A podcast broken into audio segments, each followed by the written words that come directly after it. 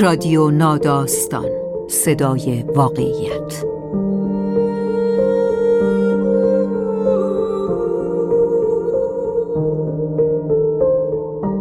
فصل سوم موسیقی. راوی شهین دخت نجف زاده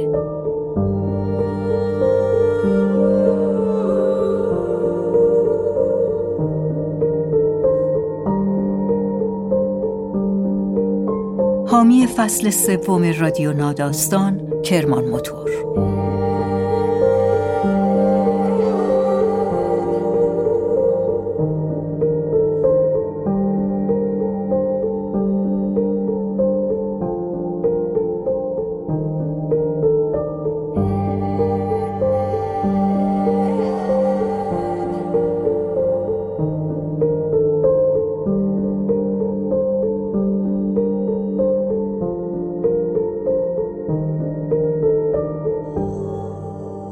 واین هاوس از آن خواننده هایی بود که خیلی زود به شهرت و محبوبیت رسید.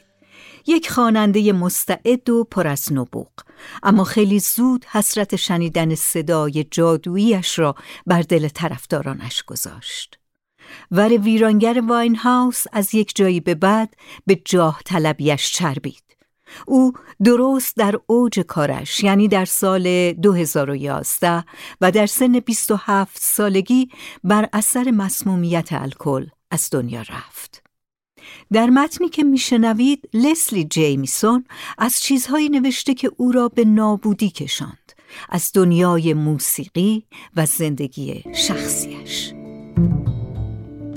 اعترافات یک طرفدار رستگار نشده نوشته لسلی جیمیسون ترجمه فروغ منصور قنایی با صدای شهرزاد بهشتیان آخرین کنسرت بزرگ ایمی واین هاوس در بلگراد بود. یک ماه قبل از مرگش. جوان 2011 عنوان کنسرت شروع تور بازگشت بود. اجرایش تبدیل شد به بدترین رسواییش. وقتی آمد روی صحنه آنقدر مست بود که هیچی حالیش نبود. حتی نمی توانست سر جایش بایستد. سکندری می‌خورد و خم می‌شد و می نشست تا کفشهایش را در بیاورد. به نوازنده گیتار بیس تکیه می‌داد و دستش را می گرفت. جمعیت سر و صدا راه انداخته بودند و نمیگذاشتند نفسی بگیرد. داد می‌زدند بخون، بخون، بخون. چشمهایش به درشتی چشم بچه ها بود. انگار افتاده بود توی دنیایی که نمی‌دانست چطور باید توی زندگی کند. سالها بود زندگیش غیر قابل کنترل شده بود. نکته اینجا بود که او همه جور مدیری داشت. یک مسئول تبلیغات، یک تهیه کننده، یک پدر. وقتی به مقصد سربستان سوار هواپیمایش کردند خوابیده بود. تمام طول پرواز خواب بود و ناگهان وسط زندگیش از خواب بیدار شده بود و شنیده بود بخون. طرفدارهایش تا وقتی که چیزی را که می‌خواستند بهشان می‌داد دوستش داشتند. تا وقتی که در هم می شکست تا آنها بتوانند تماشایش کنند. تا وقتی دوباره خودش را جمع می کرد تا صدایش را به گوششان برساند. نوازنده هایش با کت و شلوارهای نارنجی نمی‌دانستند با او چه کار کنند. باور کردن فیلم های کنسرت بلگراد تقریبا غیر ممکن است اما موجودند می شود دوباره و دوباره تماشایشان کرد. هر چقدر که بخواهی می توانی توی یوتیوب ببینیشان. ایمی با پیراهن کوتاه زرد و راه راه های نامتوازن سیاه روی صحنه زمین می خورد. یک موز کبود. وقتی روی آمپلیفایر می افتد، لبخند درامر بیشتر شبیه دهنکجی به اوست. آیا این لحظه از آن لحظه های نابودی اسطوره های خودویرانگر موسیقی است یا واقعا این زن دارد جلوی آدم خودکشی می کند. درامر مطمئن نیست چه واکنشی نشان بدهد. مردم سال هاست نمی‌دانند چه واکنشی نشان بدهند. صدایی روی ویدیوی یوتیوب می‌گوید حسابی مسته. اصلا نمی‌دونه کجاست. بعد نگاش کن، نگاش کن. در یک نقطه ای صورتش تغییر می کند. دیگر گیج نیست. وحشت زده نیست. پوزخند می‌زند. معنی پوزخندش انگار این است. دیگه از این کار خسته شدم. میکروفون را پرت می کند. یک نفر میکروفون دیگری دستش می دهد. یک نفر داد می‌زند یا بخون یا پولم و پس بده. بالاخره می‌خواند. صدایش به زور روی موسیقی شنیده می شود. روی ترانه هایی که خودش نوشته تا دلشکستگی هایش را به چیز قشنگی تبدیل کند. به یک چیز سودآور. عشق تو می رود و عشق من بیشتر می شود. آهنگی که انگار به چکیده ای از شخصیت او تبدیل شده بود که به نظر هیچ وقت نمی‌خواست اینطور باشد.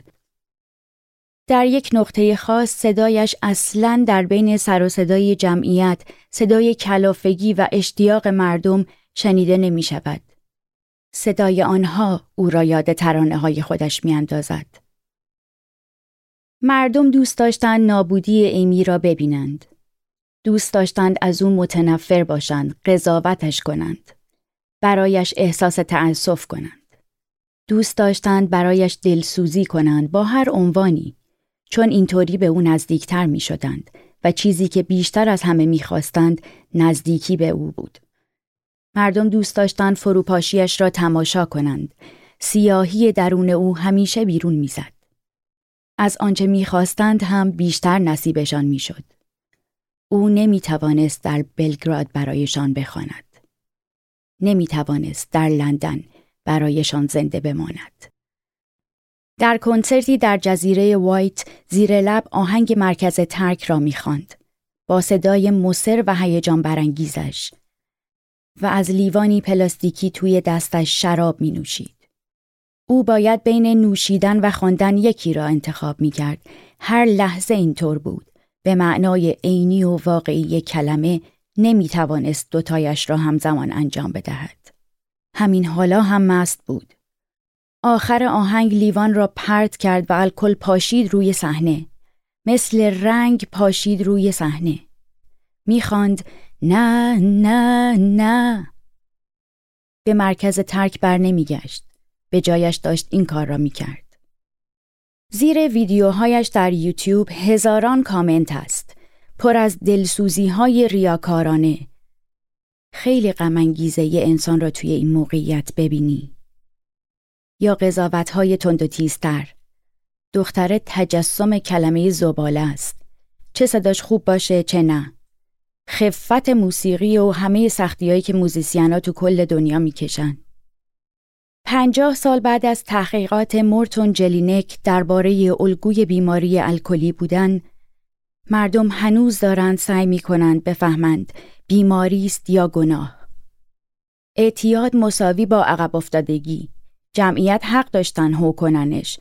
کلی از آدما آرزو دارن خواننده بشن و برن روی صحنه و ایمی همش رو به گند کشیده. یک نفر دیگر من یه آدم دلشکسته می‌بینم.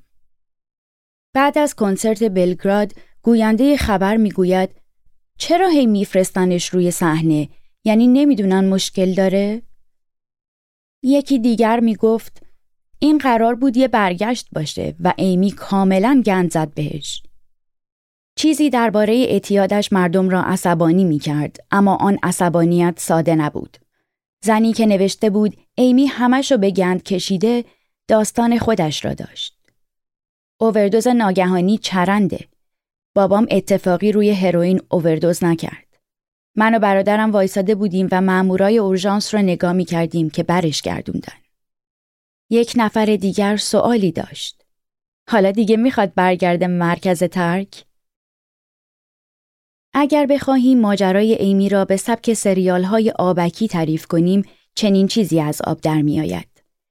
مشروب خوردن های ایمی بعد از به هم خوردن رابطهش با بلیک دوست پسر معتاد عوضیش از کنترل خارج شد و دوستانش سعی کردند او را ببرند مرکز ترک.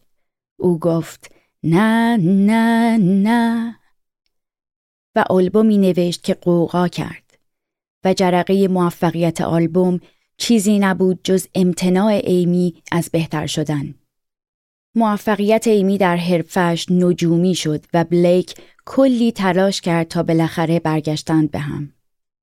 بد جوری عاشق هم بودند. در میومی ازدواج کردند و وقتی برگشتند به خانهشان حسابی معتاد کوکائین بودند. ایمی در اوج دوره مصرفش هفته ای شانزده هزار پوند خرج مواد می کرد. بعد از اینکه ایمی اووردوز ناقصی کرد، دوستان و خانوادهش دست به کار شدند و در هتل Four Seasons نیو همشایر یک جلسه مداخله برگزار کردند تا راضی شود به ترک. دکتر گفته بود اگر یک بار دیگر تشنج کند می میرد. اما او به تور دور آمریکایش رفت. ایمی و بلیک به مصرف مواد مخدر ادامه دادند تا وقتی که بلیک دستگیر شد و به زندان رفت. ایمی برنده پنج جایزه گرامی شد اما به خاطر مصرف مواد اجازه حضور در مراسم را پیدا نکرد. در سخنرانیش بعد از برنده شدن در کلوبی در لندن که به صورت زنده پخش می‌شد گفت برای بلیک عزیزم برای بلیک که زندانی شده ویدیویی در یوتیوب از شش ماه بعد از زندانی شدن بلیک هست که ایمی تحت تاثیر کوکائین با چندین موش تازه به دنیا آمده بازی می کند. تماشا کردن این ویدیو مثل افتادن توی خواب وحشتناک یک آدم دیگر است. ایمی یک موش کوچک بیموی مچاله شده را توی دستش می‌گیرد و می‌گوید این یکی یه پیغامی برای بلیک داره. صدایش را نازک و جیغ جیغی شبیه موش ها می کند و التماس می کند. بلیک لطفا منو طلاق نده. صدای موشی می گوید من فقط یه روزمه اما می‌دونم عشق چیه. ایمی حتی وقتی بالاخره مصرف مواد شیمیایی را ترک کرد به نوشیدن ادامه داد. او و بلیک از هم جدا شدند. علا رغم آن خواهش های موشی. ایمی به نوشیدن ادامه داد و به خواندن ادامه داد اما هیچ وقت آهنگ جدیدی ضبط نکرد. الکل را ترک کرد. دوباره شروع کرد به نوشیدن. دوباره ترک کرد. دوباره نوشید تا زمانی که بالاخره بدنش تسلیم شد. وقتی مرد سطح الکل خونش بیشتر از چهار دهم درصد بود. پنج برابر بیشتر از حد قانونی برای رانندگی در مستی. پزشک قانونی مرگش را اینطور ثبت کرد. مرگ بر اثر حادثه. try to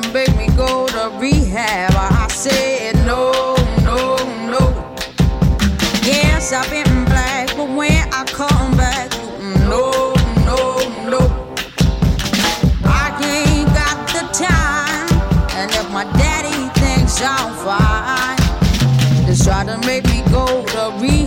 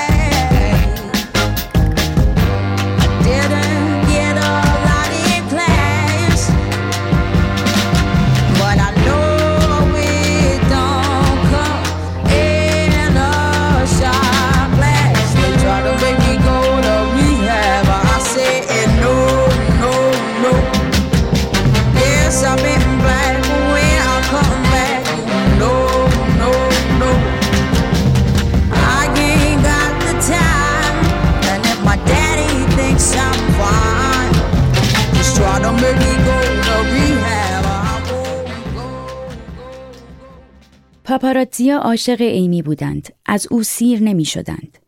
عاشق زیباییش بودند. اشتباههایش را حتی بیشتر دوست داشتند. فقط دنبال موهای مدل کندویش نبودند. می‌خواستند موهایش شلخته باشد. فقط دنبال خط چشم گربه نبودند. می‌خواستند خط چشم را پخش شده و خراب ببینند. سعی می کردند از بریدگی ها و کبودی هایش عکس بگیرند آسیب هایی که از کوکائین و الکل دیده بود. زخم های کوچک مثل ورودی هایی بودند به چادر خلوت او. دوربین به گوشت بیرون زدهش نزدیک می‌شد. انگار داشت سعی می کرد وارد زخمها شود. نزدیکترین نمایی که یک دوربین کوفتی می تواند بگیرد. پاپاراتزی ها می‌خواستند وارد جریان خونش بشوند. ایمی یک بار به شوهرش گفته بود می‌خوام چیزی رو که تو احساس می‌کنی احساس کنم. و این چیزی بود که مردم از او می‌خواستند. احساسش را بدانند. بروند زیر پوستش. اما این را هم می‌خواستند که از او دور شوند. زیر پوشش امن تمسخر پنهان شوند. یک بار کمدیانی پرسید چه موجودی رفته لای موهاشو مرده؟ شبیه پستر کمپینیه که واسه اسبای درب و داغون طراحی کردن. ایمی معتاد از پادر آمده برای مردم آزاردهنده بود. خیلی غم انگیزه وای خدایا خندهدار بود اعتیادش مدام شواهد جدیدی از آسیب پذیریش برملا می کرد. از کبودی ها و بریدگی ها و بدن استخوانیش. و کمدین ها مدام با او شوخی می کردند و همه می توانستند شکل ترسناک تغییراتش را ببینند. شبیه ویدیویی از پنج سال زندگی کسی که داشت آرام آرام در ملعه عام می مرد. یک پاپاراتزی عکاس عکسی از او گرفته بود که داشت سوار ماشین می‌شد. از لحظه لحظه سوار شدنش عکس گرفته و در هر عکس بیشتر و بیشتر زوم کرده بود. بعد آنها را به عنوان مدرکی منتشر کرد که بگوید ایمی پوشک می پوشد. اختیار بدنش دیگر دست خودش نیست. اینها ته نداشت. تمایل جمعی ما بود به تماشای زن زیبایی که داشت خودش را نابود می کرد. چرا همه ایمان عاشق ترانه ضد مرکز ترک اعتیادش هستیم؟ آهنگ فوقلاده است. صادقانه، بدون خودنمایی، گستاخ و باشکوه، صدای ایمی استادانه، پرفراز و فرود و قوی است. ترجیبندش سریح و شگفتانگیز است، مملو از سرسختی است، آن هم جایی که انتظار داری صدای در هم شکسته دلسوزی برای خود را بشنوی. آهنگ امید و انرژی را در ریتمهای خودش پیدا می کند. علاقه ای به مراقبت از خود ندارد. معتادی که هیچ پشیمانی ندارد مدت هاست که فیگور پسندیده است. جایگزین افسار ای برای پسر کوچولوی خوب عاقل. عنوان فرعی رمان کلاسیک ویلیام باروز به نام شیرئی این بود. اعترافات یک معتاد رستگار نشده. جایگزینی برای روایت‌های اتو کشیده.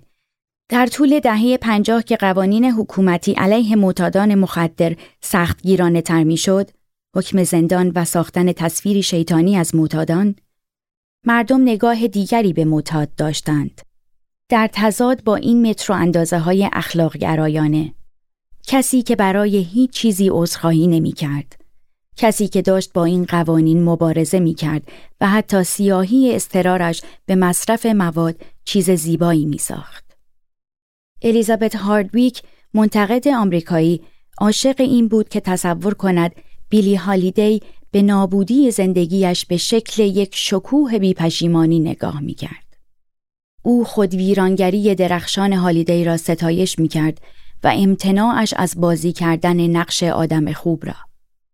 هیچ تلاشی برای ترک کردن یا اصلاح خودش نمی کرد. اما این هم افسانه او بود. هالیدی بارها سعی کرده بود اعتیاد را کنار بگذارد.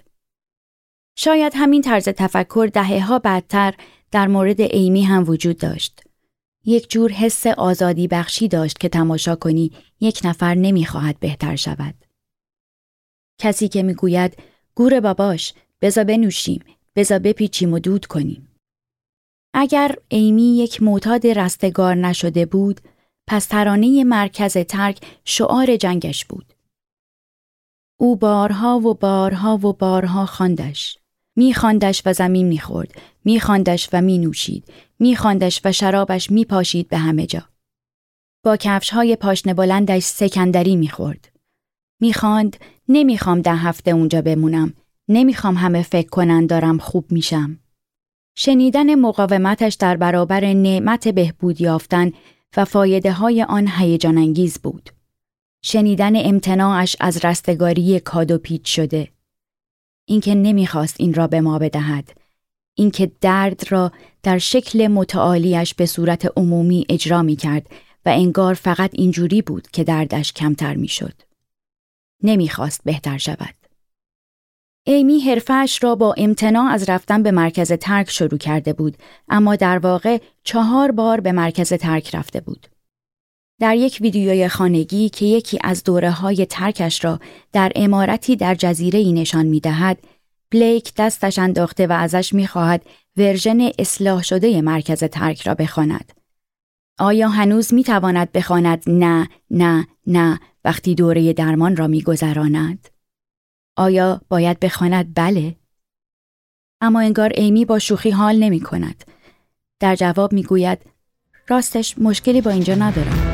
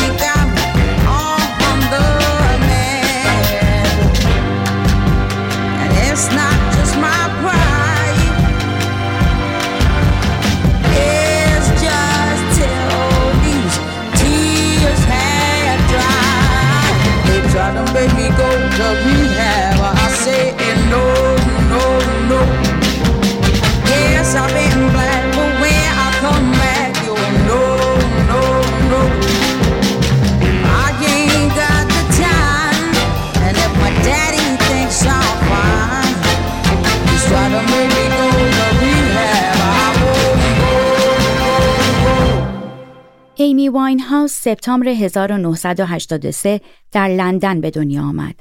سه ماه بعد از اینکه من آن سر اقیانوس به دنیا آمدم. در 27 سالگی از میزان بالای الکل در خونش مرد. من در 27 سالگی الکل را کلا ترک کردم. شاید این تشابه ها دلیل علاقه هم به اوست. اینکه اگر ترک می کرد زندگیش چه شکلی می شد. یا شاید این تشابه ها فقط تکه های کوچکی از اویند که من دوست دارم به خودم ربطشان بدهم. مردم عاشق برداشتن تکه های کوچکی از ایمی برای خودشان هستند. دوستش نیک اولین مدیر برنامه هایش می‌گوید هر کسی یه تیکه ازش رو می‌خواست. وقتی که فهمیدم یک تکه از ایمی را یادگاری برای خودم می‌خواهم از پاک بودنم سالها میگذشت. اما هنوز می توانستم آن سالهای مستی را به یاد بیاورم. مستی با شکوه بیپشیمانی را. نوشیدن ویسکی کنار آتش، حس سرازیر شدن حرارت در گلویم. همخانیش با شوله هایی که سرانگشت هایم را داغ می کرد. یادم می آمد که نوشیدن برایم مثل یک عذرخواهی و شرمندگی دائمی بود. یادم می آمد که دچار فراموشی شدن از شدت مستی می توانست مثل دشمنان مسلح در منطقه جنگی به زندگیت هجوم بیاورد. و اینکه با وجود همه اینها مست شدن باز هم نیازی مبرم بود. تنها افق آسودگی. مثل نقطه پرسپکتیو در یک نقاشی آن پاشنه حیاتی که همه چیز دیگر روی آن بند بود. یادم میآمد چطور چشمانداز هوشیاری شبیه یک حجم خاکستری بیرحم بود بعد از شبهای درخشان منفصل یک افق سرد بود. پیراهنی که آنقدر شستیش که رنگهاش را از دست داده. چطور خط صاف دوران بهبودی می توانست رقیب آن سیاهی باشد؟ آن آبشار پرزرق و برق فروپاشی. شبی که ایمی برنده پنج گرمی شد به یکی از بهترین دوستانش گفت جولز بدون مواد خیلی خسته کننده است. بخشی از وجودم می‌خواهد به او بگوید اشتباه می‌کردی. بدون مواد خسته کننده نبود. فقط باید یاد می‌گرفتی چطوری هوشیار زندگی کنی. بخشی از وجودم می‌خواست به او درباره زیرزمین کلیساها بگوید و قرارهای قهوه اسگاهی در رستورانها. درباره آن هیجان غریزی وقتی یکی روبرویت می نشیند و کم و بیش چیزی را که تو تجربه کرده ای می شناسد. ترس از ملال، اصرار به رفتن سمت درد، بروز دادن احساسات یا اجازه بروز دادن به آنها. می‌خواستم به او بگویم چقدر احساس آزادی می کنی وقتی طرف مقابل هم همینها را بلند بلند بگوید. در مسیر بهبود تدائی این چیزها مثل درس اخلاقی یا رهایی آنی نیست. حس یک امکان بیرونی است کشیدن یک در روی چیزی است که تا حالا به نظر دیوار می آمده. این فقط قسمتی از وجود من است. قسمت دیگری از من می داند که دوست دارد نابودی او را تماشا کند. ریموند کارور در یکی از داستانهایش درباره یک الکلی که به مرکز ترک رفته می نویسد قسمتی از وجودم کمک می خواست اما یک قسمت دیگری هم بود. این آن قسمت دیگر بود. مواد و الکل چیزهایی بودند که زندگی ایمی را آنقدر جالب می کردند. برای من و برای همه. اینها آن قسمت هایی بودند که ما می‌خواستیم بهشان نزدیک شویم. می‌خواستیم عینک های بینی و میکروسکوپ ها و لنز های telephoto یمان را بیاوریم تا دید بهتری به دل شکستگیش داشته باشیم. حتی عنوان مستندی که آسیف کاپادیا در سال 2015 درباره زندگی ایمی ساخت هم معترف این میل جمعی ما برای نزدیکی به اوست. فقط ایمی. انگار همه من او را می شناختیم یا هنوز می توانستیم بشناسیمش حتی بعد از مرگش یا شاید چون مرده بود. انگار هنوز برایمان در دسترس بود. انگار همیشه بود. ایمی مسخره است که او را اینطوری صدا می‌زنم. اما برایم سخت از جور دیگری صدایش بزنم.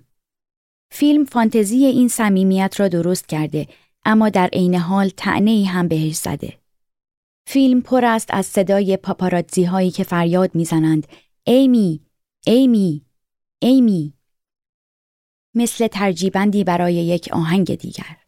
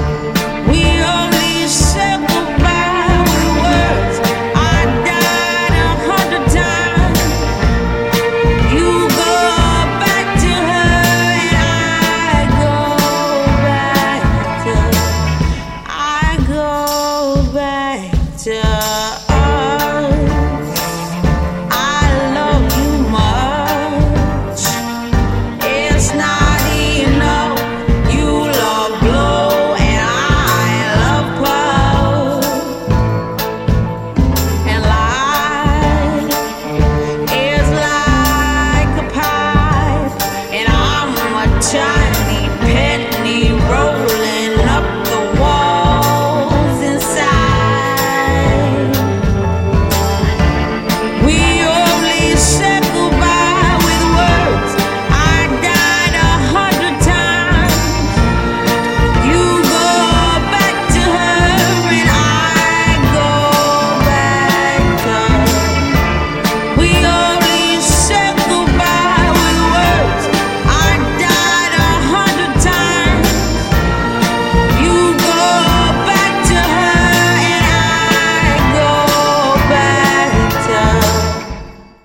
قصه درباره دختری مرده به یک شیطان احتیاج دارد.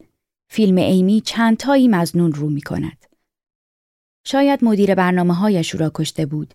با روشن نگه داشتن ماشین شهرتش حتی وقتی بدنش داشت زیر همان ماشین له می شد.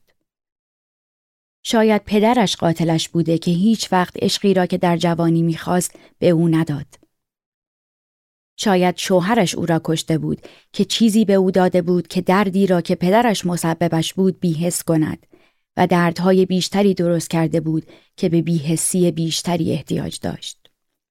فیلم ایمی را یک معتاد قربانی نشان می دهد و بلیک را یک معتاد شیطان صفت. زنی که در کوکائین غرق می شود. مردی که او را به سمت غرق شدن می کشاند. مجبور نیستیم این تقسیم بندی ها را بپذیریم. معتاد قربانی، معتاد شیطان. اما اجازه داریم این دو تصویر را روی دو شخصیت کاملا جدا از هم بیاندازیم. وقتی در مستند نشان می دهند که بلیک به زندگی ایمی برمیگردد بعد از اینکه آلبومش درباره جداییشان از او یک ستاره ساخته صحنه آمدن بلیک به معنای واقعی آمدن از عمق سیاهی است. او از دل یک دالان سیاه با عکاسی پاپاراتسی ها بیرون می آید. مثل شیطان است. آماده است که او را برگرداند. برگرداند به سیاهی.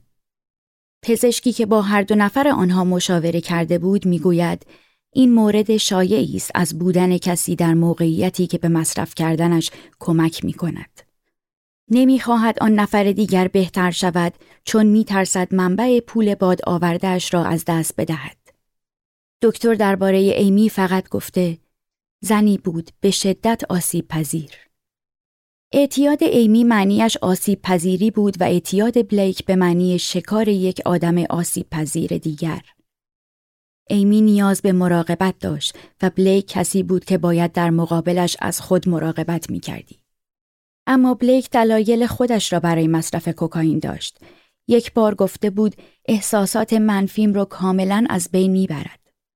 او مردی بود که در نه سالگی سعی کرده بود رگش را بزند. آیا این خودش یک جور آسیب پذیری نبود؟ یک جایی از فیلم قسمتهایی از یک میگساری را می‌بینیم. بعد از اولین دوره ایمی در مرکز ترک. صورتش از ریمل ریخته سیاه شده. صورت بلیک پر از خون است و در دستهای بانداش شدهش سیگاری است. روی کفش های تخت ایمی هم لکه های خون ریخته. بلیک خودش را با شیشه الکل بریده بود و ایمی هم این کار را کرده بود. چون می‌خواست هر چیزی را که او حس می‌کرد حس کند. و ما هم دلمان می‌خواست روی دست و پای ایمی هم خون ببینیم تا بتوانیم چیزی را که او حس کرده حس کنیم. یا خودمان را قانع کنیم که به او نزدیک شده ای. تماشای فیلم اذیت کننده بود چون یک دلبستگی شدید را نشان می‌داد و یک آن نابودش می کرد. وقت تماشایش گریه کردم و دلم می‌خواست تمام شود. بعد دلم می‌خواست دوباره از اول ببینمش تا دوباره گریه کنم. آخر فیلم را دست کم 20 بار دیدم.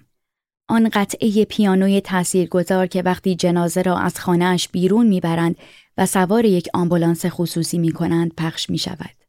صدای دکتری می گوید سالها سوء تغذیه و ترک و دوباره نوشیدن باعث شد قلبش دیگه کار نکنه. ایمی در یکی از معروفترین آهنگهایش می خاند من صدها بار مردم و من مدام فیلم را می زدم عقب تا مرگش را دوباره تماشا کنم. اگر ایمی همون اول به مرکز ترک رفته بود احتمالاً هیچ وقت برگشت به سیاهی را نمیشنیدیم. دارم فکر می کنم جایش چه داشتیم. دوست داشتم صدایش را در هوشیاری بشنوم.